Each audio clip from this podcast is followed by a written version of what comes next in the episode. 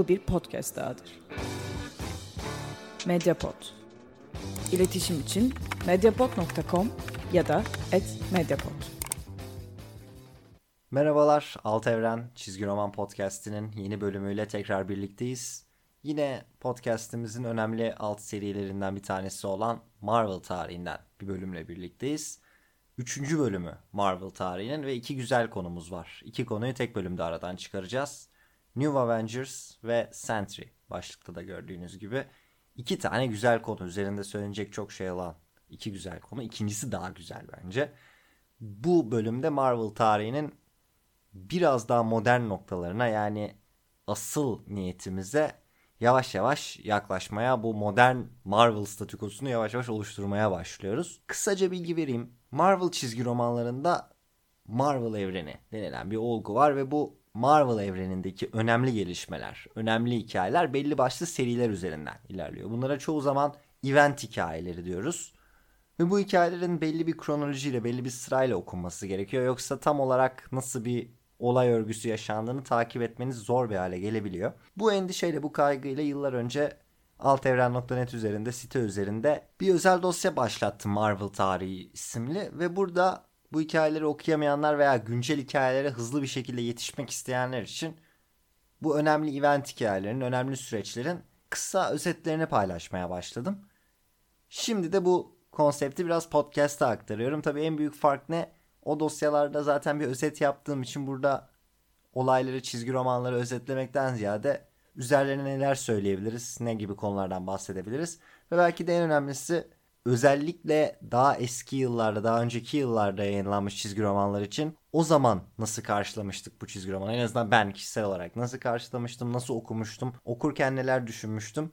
Şimdi geriye bakıp düşündüğümde veya geriye bakıp incelediğimde neler düşünüyorum. Biraz daha bunları konuşmaya çalışıyoruz. Bu bölümleri de tabii ki eğer mümkünse vaktiniz varsa sırayla dinlemenizi tavsiye ederim. Çünkü özellikle bölümler ilerledikçe geri dönüp çok özet yapma, hani şu bölümde şunu konuşmuştuk, bu bölümde bunu konuşmuştuk gibi bir açıklama yapma fırsatım olmayacak. Şu anda var. Şu anda çok bir sıkıntı değil. İki bölüm yaptık zaten şu ana kadar Marvel tarihiyle ilgili. İlk bölümde Marvel evreninin en önemli karakterlerinden bir tanesi.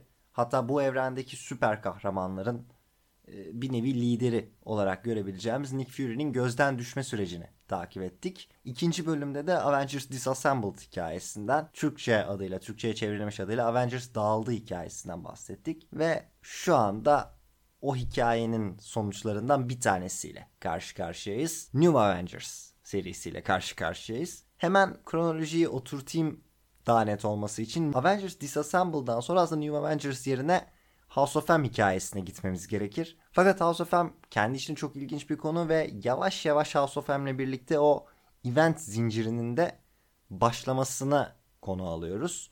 Hikaye akışı olarak New Avengers'ın önceden okunmuş olması gerekiyor. Çünkü House of M'de New Avengers ekibi biraz rol oynuyor. O yüzden önce New Avengers'tan bahsediyoruz. New Avengers'tan bahsedip sonra House of M yapıp sonra Sentry'e dönmek belki de daha mantıklı. Ama o kadar bölmek istemiyorum. O kadar da evren içi kronolojiyi takip edelim diye bir takıntım yok bu podcast serisinde. Tabii ki okuyorsanız bu çizgi romanları okuma listesi olarak böyle ilerlemek doğru değil. Onun için her zaman sitedeki Marvel tarihi özel dosyasına ve içindeki okuma listesine göz atabilirsiniz. Şimdi New Avengers'a geçelim yavaş yavaş. Çok enteresan bir hikaye süreci. Pek çok şeyi değiştiren, Avengers takımının yapısını değiştiren, modernleştiren bir hikaye. Bana sorarsanız iki hikayeden bir tanesi. Marvel evreninde Avengers'ı modernleştiren süreç New Avengers. Ultimate evreninde de tabii ki Ultimate takımı var. Geçen bölümde Marvel tarihinin geçen bölümünde şunu söylemiştim. Eğer Avengers filmlerini izliyorsanız buradaki Avengers takımı 2000'li yıllara kadar devam eden Avengers serisinden biraz farklı gözükebilir size. O çizgi romanları okursanız çok bir ortak nokta yakalayamayabilirsiniz. Karakterler falan tabii ki aynı olur. Ama pek çok noktada birbirleriyle iletişimleri, konuşmaları, yaşadıkları maceralar falan size çok e, tanıdık gelmeyebilir ama Ultimates ve New Avengers serilerini okursanız karakterler bazı noktalarda farklı olsa bile New Avengers için konuşuyorum. Birbirleriyle konuşmaları, işte diyalog çeşitleri vesaireleri, o hafif komik sahneler vesaire biraz daha mantıklı bir karşılaştırma olabilir sizin için filmlerden geliyorsanız. Avengers Disassembled'dan hemen sonra yayınlanmaya başlanmış bir seriden bahsediyoruz. New Avengers öyle çok uzun bir bekleme süresi bırakmıyor arada. Hikaye içinde, evren içinde bakarsanız e, özellikle Iron Man'le Kaptan Amerika'nın birbirleriyle konuşmalarını falan takip ederseniz sanki bir süredir bir Avengers takımı yokmuş gibi davranıyorlar, konuşuyorlar. Yani burada Marvel evreni içinde geçen sürenin bizim gerçek dünyada bu serileri takip ettiğimiz süreden biraz daha uzun olduğunu tahmin edebiliriz. Ama tabii e, gerçek dünyada okuyucuları Avengers'sız bırakmak çok isteyeceği bir şey değil Marvel'ın. Ve hemen New Avengers başlıyor. Peki bu takımla ilgili yeni olan ne? Bariz cevabı Disassembled'la orijinal Avengers ekibinin dağılmasıyla birlikte şimdi kurulan takım yeni bir takım oluyor. Fakat yeni bir takım olmasının en temel özelliği aslında takımın üyelerinden kaynaklanıyor. İster filmlerden olsun ister daha yeni Marvel çizgi romanlarından olsun ister daha eski Marvel çizgi romanlarından olsun. Avengers takımı dediğiniz zaman muhtemelen aklınıza 3-4 e, tane karakter geliyordur. Kaptan Amerika, Iron Man, Thor, e, Hawkeye, belki Black Widow vesaire. Avengers'la özdeşleşen karakterler özellikle tabi Marvel'ın filminin etkisiyle bunlar. Bunlara tabi listeye biz e, çizgi roman tarafında Vision'ı ekleyebiliriz. İşte Wonder Man'i ekleyebiliriz. Scarlet Witch'i ekleyebiliriz. Bunlar çizgi romanlarda hep ön planda olan karakterler. Ve aslında Marvel'ın Avengers tarafı, Avengers ailesi dediğinizde düşündüğünüz figürler bunlar oluyor. Fakat buradaki ekip ağırlıklı olarak bunlardan oluşmuyor. Çünkü Avengers Disassembled süreciyle birlikte bunların pek çoğu kısa bir süreliğine de olsa aramızdan ayrılmış durumda. Thor yok, e, Hawkeye yok, Scarlet Witch zaten Disassembled'ın sorumlusu, Vision yok vesaire. Dolayısıyla bu Avengers kim olacak diye bir soru var. O da işte yeni Avengers meselesiyle açıklanıyor. Çok basit bir kurgusu var.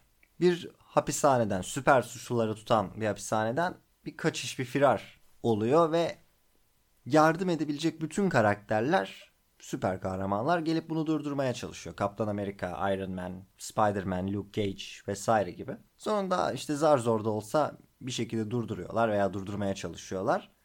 Ondan sonra diyorlar ki ya böyle iyi oldu biz o zaman Avengers olarak yolumuza devam edelim. Kurulma hikayesi az çok bu şekilde takımın. En önemli boyutu da bu yeni üyeler. Ee, özellikle Spider-Man, Luke Cage, Spider-Woman, daha sonra Wolverine gibi aslında Avengers'la daha önceden özdeşleştirmediğimiz hatta hiç özdeşleştirmediğimiz yeri geldiğinde Spider-Man gibi bir takıma katılmaması, e, hiçbir takımda olmaması bir özellik haline gelmiş bir karakterin bile e, bir ekibe dahil edilmesiyle oldukça yeni bir kurgu ortaya çıkıyor. Ve tabii dediğim gibi en ön plana çıkan şeylerden bir tanesi karakterlerin birbirleriyle iletişimleri, yeni bir takım olma çabaları, birbirlerini tanıma çabaları vesaire üzerine kuruluyor. Burada tabii popülarite de önemli bir faktör. Ee, Spider-Man dönemin en popüler karakterlerinden bir tanesi. Aynı zamanda Spider-Man'in bu dönemde e, Straczynski tarafından yazılan bir serisi var. O seride de yaşananlar Spider-Man'in Avengers'a katılması temasıyla birlikte işleniyor. O yüzden orada da güzel bir akış var. Yani çizgi romanlarda pek çok kez gördüğümüz gibi işte Batman bir taraftan işte Gotham'ı kurtarırken diğer taraftan Justice League'de uzay gemisinde. Veya işte Kaptan Amerika devlet içinde bir komployu çözmeye çalışıyor ama aynı zamanda uzayda Kree'lerle savaşıyor falan. Öyle bir kopukluk da çok yok. İki hikaye birbirine iç içe geçmiş şekilde anlatıyor. Spider-Man'de böyle bir devamlılık varken Wolverine'de biraz daha dışında bir durum var. Çünkü Wolverine bu dönemin 2000'li yılların en popüler karakteri belki de. Ve popülaritesinin zirvesinde sanırım Marvel'daki bütün takımlara katılıyor. O yüzden 56 dergide falan gözüküyor bir ay içinde. Bütün bunların bu esprilerin, bu şakaların vesairelerinde kökünü oluşturan bir seri New Avengers ama temel meselesi yeni ve farklı bir ekip olması. Serinin yazarı tabii ki Avengers Disassembled sürecinde orijinal Avengers'ı dağıtan ve bu yeni başlangıcın aslında arkasındaki itici güç olan Brian Michael Bendis. Ve Bendis bu seride her şeyden önce bir süperstara dönüşüyor. Yani Marvel'ın en önemli yazarı haline geliyor. Burada başlangıçta çok beğenilen, takdir edilen, sevilen bir seri olacak New Avengers. Brian Michael Bendis'in yazarlığı da övülen bir şey bu dönemde. Ama zaman ilerledikçe ve o Avengers yazarlığı devam ettikçe gerçekten insanların yavaş yavaş Bendis'ten, Bendis'in tarzından ve onun başta yenilik olarak getirdiği ama daha sonra kendisiyle artık özdeşleşen bazı kullanımlardan sıkıldığını da göreceğiz ilerleyen noktalarda. Hatta bu sürecin finalinin geçtiğimiz yıllarda Bendis'in Marvel'ı bırakıp DC'ye geçmesi ve Superman yazarı olmasıyla bittiğini söyleyebiliriz. Yani aslında oldukça uzun bir sürecinde başlangıcındayız hala. Avengers Disassembled ve New Avengers'la birlikte e, Brian Michael Bendis'in de Avengers yazarlığı döneminin başlangıcı. Bana sorarsanız en azından o dönemden okuma deneyimi olarak aklımda kalan bunun keyifli bir seri oluyor. Yani. Çünkü farklılık ve yenilik burada çok önemli ve Avengers takımının e, her ne kadar sürekli değişen bir kadrosu olsa da daha önceden bu rolden uzak tutulmuş karakterlerin bir araya gelmesi ve bunların Avengers çatısı altında birlikte e, hareket etmesi enteresan ve keyifli bir durum. O yüzden New Avengers serilerini aslında bugün bile tavsiye ederim. Bugün bile rahatlıkla keyif alarak okuyabileceğinizi düşünüyorum. E, daha önceki dönemleri tabii ki keyif alarak okuyabilirsiniz ama orada hep bir şey oluyor. Yani modern okurun bakış açısından eski şeyleri anlama çabası oluyor. Orada keyif alan insanlar biraz da o eskiyi, o nostaljiyi okumaktan bana göre keyif alıyor. Ama burada gerçekten hani hiçbir şu eski hikayeleri de okuyayım falan gibi bir kafa yapısına girmeden okuyacağınız hikayelerden keyif alabilirsiniz. İlk 6 sayısı büyük ölçüde bu takımın kurulma süreciyle ilgili.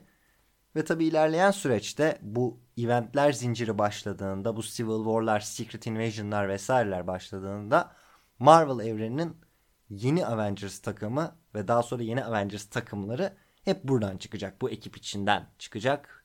E, atıyorum mesela ileride baktığımızda daha önceden Avengers'da hiçbir alakası olmasını bekleyemeyeceğimiz Luke Cage gidip kendi başına bir Avengers takımı kuracak ve bu Avengers takımının liderliğini üstlenecek vesaire. Geleceğiz bu noktalara da konuşacağız ama böyle enteresan bir başlangıç noktası. Buraya kadar ağırlıklı olarak olumlu şeyler söyledim. İkinci konuya yavaş yavaş geçebiliriz. Şimdi dediğim gibi ilk 6 sayıda bu hapishaneden kaçış çabası, ekibin bunu durdurması, bir araya gelişi ve yeni Avengers'ın kurulması. İlk 6 sayının konusu bu. Daha sonra adı üstünde Sentry'yi göreceğiz. Sentry karakterinin Marvel evrenine dahil edilmesi ve daha sonra Marvel'ın yaklaşık bir 4-5 yıl boyunca hatta 6 yıl boyunca en önemli karakterlerinden bir tanesi haline gelişini göreceğiz. Sentry'den biraz farklı bir şekilde bahsedeceğim. Normal şartlarda karakterin yaratılmasından başlayıp orijiniyle ilgili biraz bilgi verip ondan sonra devam etmek daha doğru olabilir. Ama bunlar zaten kendi içinde çok karışık meseleler ve Sentry ilerleyen dönemlerde de yani Marvel tarihinde daha ulaşacağımız noktalarda da her şeyden çok Avengers'taki ve evren içindeki konumuyla öne çıkacak. O yüzden önce buradan başlayayım ve korkutucu, riskli bir karşılaştırma yaparak başlayacağım. Şu soruyu soracağım sizlere. DC'de olan ve Marvel'da olmayan şey nedir? Avengers'ta olmayan ve Justice League'de olan şey nedir? Tabii ki bu soruya bir sürü farklı cevap verebilirsiniz.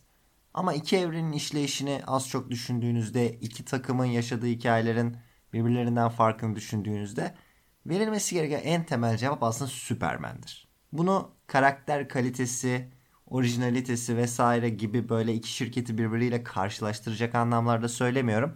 Yani şöyle bir tartışma da yapabilirsiniz.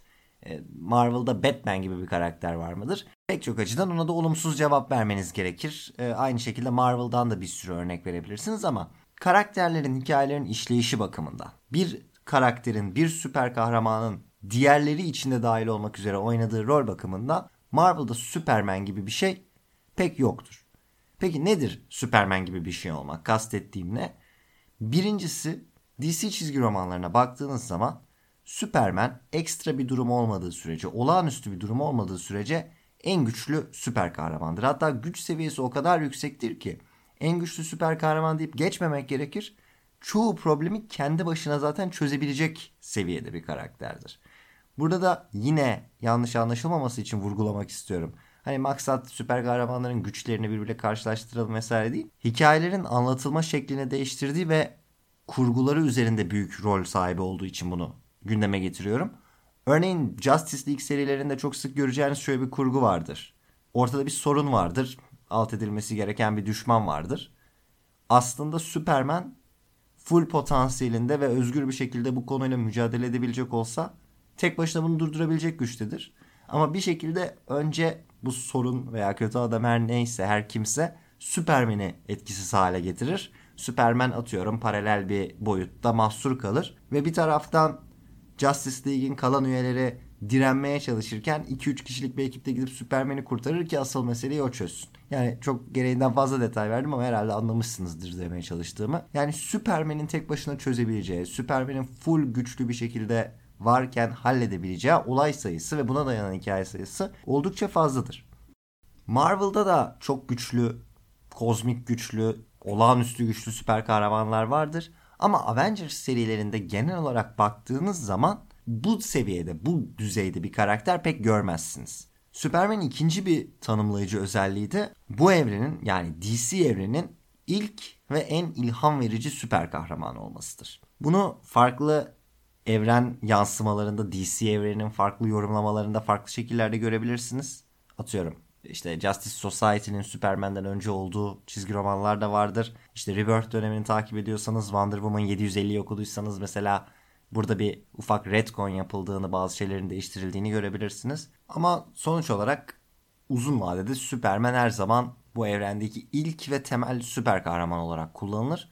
Daha da önemlisi bu rolünden de dolayı ve aynı zamanda bütün kariyeri boyunca başarmış olduklarından dolayı Superman sadece DC evreninin süper kahramanı değildir. Aynı zamanda DC evrenindeki diğer süper kahramanların da pek çoğunun süper kahramanıdır. Yani diğer kahramanların bile bir kahramana ihtiyaç duyduklarında baktıkları yer Superman'dir.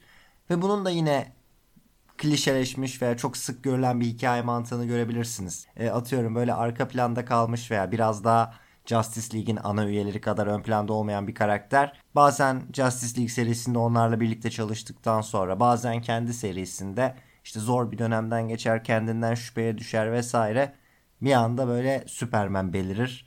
Onu onayladığını gösterir. Ona ilham verir.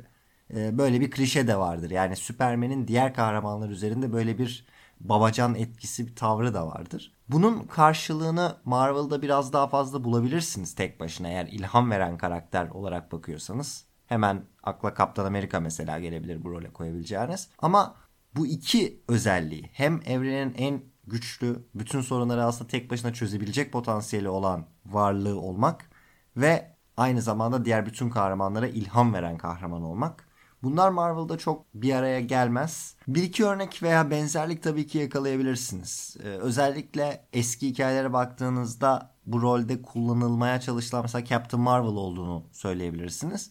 Ama o da özellikle bu rolü biraz artık kullanılmayan, e, ölmüş bir karakter olduğu için taşır. Hani ona birazcık da bir nostalji vardır. Onun dışında bu ikisini bir arada ki unutmadan söyleyeyim tabii güç seviyesi de her ne kadar yüksek olsa da Superman'le karşılaştırılabilecek bir karakter falan değildir.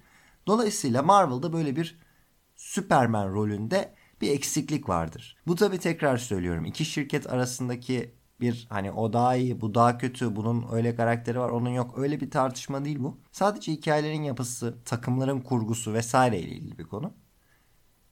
Neden Sentry'den bahsederken bütün bunlardan bahsettik? Çünkü aslında Sentry'nin rolü de New Avengers serisinde bu şekilde kurgulanacak önümüzdeki sayılarda. Sentry bir anlamda Brian Michael Bendis'in Superman eksikliğini bertaraf etmek için kullandığı bir karakter haline gelecek. Zaten güçleri bakımından uçması, süper güçlü olması, gücünün en azından en başlarda ilk anlarda yine güneş ile alakalı olması tıpkı Superman gibi Hatta belli bir yere kadar logosu bile yine bir S olarak logosu bile e, tamamen Superman'i çağrıştıran şeyler. Burada iki tane soru kalıyor. Birincisi nasıl olup da yani Marvel canı istediğinde böyle bir Superman karakteri yaratabiliyor? Yani burada bir e, fikir hırsızlığı durumu yok mu? Bunu da şöyle aslında çözüyorlar. Sentry'nin en büyük özelliklerinden bir tanesi. Bütün bu süper güçlerine tüm süper kahramanlar arasında en güçlülerinden bir tanesi. Belki de yani mevcut ve güncel süper kahramanlar içinde bu dönemin hikayelerinde en güçlüsü olmasına karşın aynı zamanda tamamen kafayı yemiş bir adam olmasından kaynaklanıyor. Bunun biraz daha detayına girecek olursak Sentry'nin psikolojisi ve iç dünyası o kadar korkunç durumda ki sürekli olarak The Void isimli bir varlıktan ve onun gelişinden söz ediyor. Ve hikayelerini biraz okuduğunuz zaman aslında The Void diye bir şeyin olmadığını, The Void'un Sentry'nin içinde olan ikinci bir kişilik, ikinci bir varlık olduğunu anlıyorsunuz. Tabi bu özelliği ekleyince Bu detayı ekleyince iki sorun birden çözülmüş oluyor. Birincisi karakteri Superman'den çok net olarak ayırt edebileceğiniz bir özellik ortaya çıkıyor. İkincisi de ikincisi de kriptonitinizi yaratmış oluyorsunuz. Yani nasıl ki Superman hikayelerinde, Justice League hikayelerinde ortada anlatılabilecek bir hikaye olması için Superman'in bir zaafı, e, kriptoniti varsa Sentry'nin de bu akıl hastalığı, bu void meselesi karakteri ciddi anlamda sınırlıyor. En azından hikayelerin çok büyük bir bölümünde Sentry bütün gücünü kullanırken göremiyoruz bu açıdan. İkinci mesele biraz daha kritik. Bu Superman rolünü oynamak için en önemli gerekenlerden bir tanesi de dediğim gibi diğer karakterlerin ciddi şekilde saygısını kazanmak. Sentry konusunda bu tabii çok çok karmaşık. E, karakterin orijininden şimdi biraz bahsetmemiz gerekiyor. Şu anda New Avengers döneminde 2004'ün sonu 2005'in başındayız. 2005'in ortalarına doğru gidiyoruz. Sentry aslında Brian Michael Bendis tarafından veya Avengers, New Avengers serisi için yaratılmış bir karakter değil. Bu serilerden önce Paul Jenkins ile Jay Lee ortaklığında 2000 yılında kendi serisinde Marvel Knights kapsamında çıkan bir seride çıkıyor. Ve normalde süper kahraman hikayelerin orijinleri nasıldır? Bir tane adam vardır normal sıradan bir adam. Bir şey yaşar ya bir deney yapar ya bir kaza geçirir ya bir şey olur. Süper güçler kazanır ve süper kahramanlık kariyerine başlar. Sentry'de bırakın böyle bir klişe hikaye anlatmayı. Bütün yaratılış süreci karakterin gerçekten bir çizgi roman yaratılış süreciymiş gibi ele alınıyor. Yani Stan Lee'nin yazarlık yaptığı dönemde, Marvel'daki ilk karakterleri yarattığı dönemde ortada unutulmuş, Fantastic Four'un öncesinde yaratılmış olmasına rağmen günümüze kadar gelmemiş Sentry diye bir karakter olduğu gibi bir üst kurmaca, bir meta narratif yaratılıyor. Ve bunun üzerinden eski çizgi romanların tarzlarını da yer yer koruyarak Sentry'nin bütün Marvel'daki eski karakterlerle maceraları anlatılıyor. Ve böyle bir yeni düzen yaratılıyor. Aslında bütün karakterlerin öncesinde Sentry'nin var olduğu bir yapı oluşturuluyor.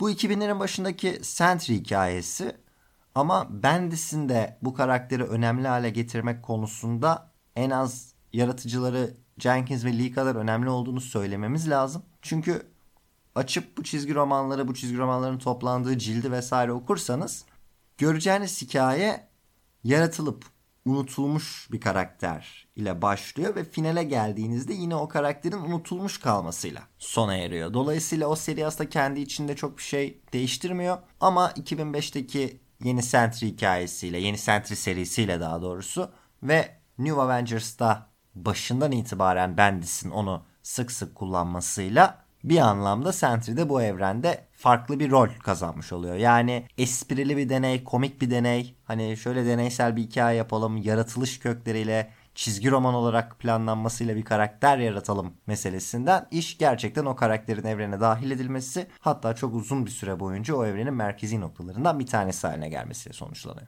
New Avengers serisinin ilk macerasında The Raft hikayesinde tanıdığımız süper kahramanlar hapishanedeki kaçış meselesiyle uğraşırken bu hapishanede kalan kişilerden bir tanesinde Sentry olduğunu görüyoruz.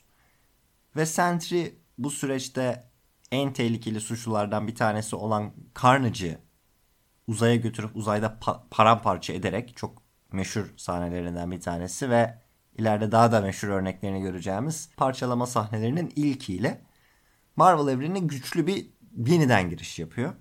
Ve bu hikayede bir arka plan karakteri olarak kaldıktan sonra New Avengers serisinin ikinci hikayesiyle birlikte merkeze yerleştiriliyor. Onun gerçek kimliğini hatırlaması, çeşitli telepatların vesairelerin yardımıyla Void'ı bir süre en azından kontrol altında tutabilmesi, gerçek potansiyelini yakalayabilmesiyle Sentry karakteri New Avengers ekibine dahil edilmiş oluyor. Benim yıllar boyunca, okuduğum yıllar boyunca hiçbir zaman sevemediğim bir karakter oldu Sentry. E, Bendis'in yazış şekliyle ilgili şunu söyleyebilirim. Bir hikaye anlatılsa ve bırakılsa e, olabilecek, işleyebilecek bir karakter. Fakat bu Superman vari karakterlerin doğasıyla ilgili en büyük sıkıntılardan bir tanesi aşırı güçlü oldukları için karakterin gerçek anlamda kullanılmasının çok mümkün olmaması. Superman DC evreninin yapısına, geleneğine, Justice League'deki konumuna çok uygun bir karakter. Ve böyle bir karakterin etrafında hikayeler yazmaya çok alışık olduğu için DC Comics pek çok hikaye unsuru var onu etkisiz hale getirebilen veya onun varlığına rağmen heyecanı koruyabilen. Fakat Marvel'da böyle bir durum çok olmadığı için Bendis'in dönüp dolaşıp Sentry ile ilgili başvurduğu yöntemler ya bu kafasındaki delilik meselesi, void meselesi ya da ne olursa olsun her zaman okuyucuları şaşırtma üzerine kurulu stratejiler oluyor.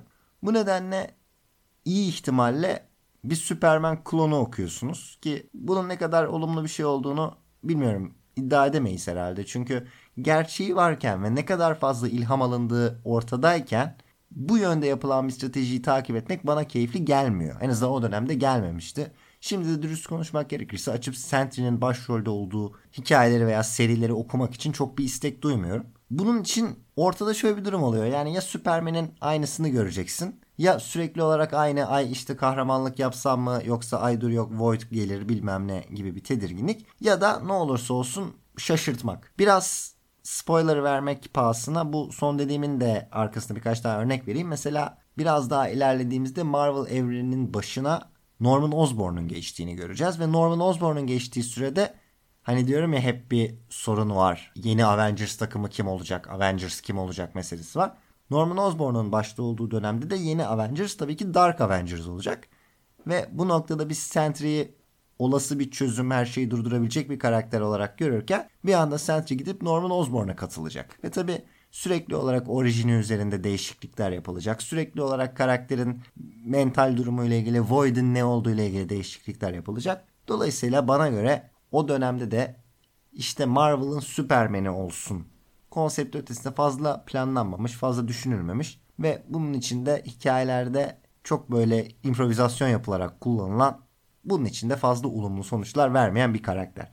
Benim Sentry ile ilgili ve Bendis'in New Avengers döneminde Sentry'yi kullanışı ile ilgili görüşlerim çok olumlu değil. New Avengers dönemini çok sevsem de o dönemde çok e, keyifle okusam da ki Sentry maceraları da bu arada keyifsiz değildir. Yani e, çok keyif alarak okumadığımı söyledim ama Sentry'nin zihninin içinde neler oluyor neler bitiyor anlamaya çalışırken böyle birkaç tane deneysel panel kullanımı vardır. Onlar da hoştur. Böyle bütün hayatını derler ya bir film şeridi gibi gözümün önünden geçti. Bütün hayatı böyle bir film şeridi gibi çizilir ama film şeridi değil çizgi roman panelleridir birbiri ardına gelen. Güzel öyle sahneler falan da vardır öyle şeylere meraklıysanız. Ama sonuç olarak anlatılan büyük Avengers Marvel evreni kurgusu içinde benim hep olmasa sanki daha iyi olacağını düşündüğüm kurgulardan bir tanesi olmuştur Sentry. Şöyle bitirelim. Tabii ki benim düşüncemin çok bir önemi yok burada. Olmasa daha iyi olacağını düşünsem de Sentry var ve önümüzdeki süreçte de olmaya devam edecek. Bendis'in yazarlığını bir maraton olarak görmek gerekiyor Marvel tarihi kapsamında. En azından e, daha bir 7-8 sene onun hikayelerini okumaya devam edeceğiz. Ve bu hikayeleri okumaya devam ederken de belli bir noktaya kadar finaline ulaşana kadar Sentry her zaman çok önemli olacak. O yüzden bu karakterle ilgili de konuşmuş olduk Marvel tarihi kapsamında. En azından bir giriş yapmış olduk. Yere geldikçe bu tarz konuları, bu tarz meseleleri Sentry ile ilgili yorumları da tekrar paylaşırım. New Avengers yeni bir dönem. Böylece Marvel tarihinin 3. bölümünü de bitirmiş oluyoruz. Bir sonraki bölümde Marvel tarihine ne zaman döneceğiz çok kestiremiyorum ama House of M'i konuşacağız. Ondan sonra farklı şekillerde biraz daha devam edeceğiz bu seriye de. Birkaç tane kavram var bilinmesi gereken. X-Men meselesi var. Ayrı bir koldan ilerleyecek olan. Bütün bunları da Marvel tarihinin artık bir dahaki bölümlerinde konuşuruz. Çok teşekkür ediyorum bu noktaya kadar dinlediğiniz için. Görüşmek üzere. Hoşçakalın. Medyapod'un podcastlerine Spotify, Google Podcast, iTunes ve Spreaker üzerinden ulaşabilirsiniz. Medyapod'u desteklemek için patreon.com slash medyapod.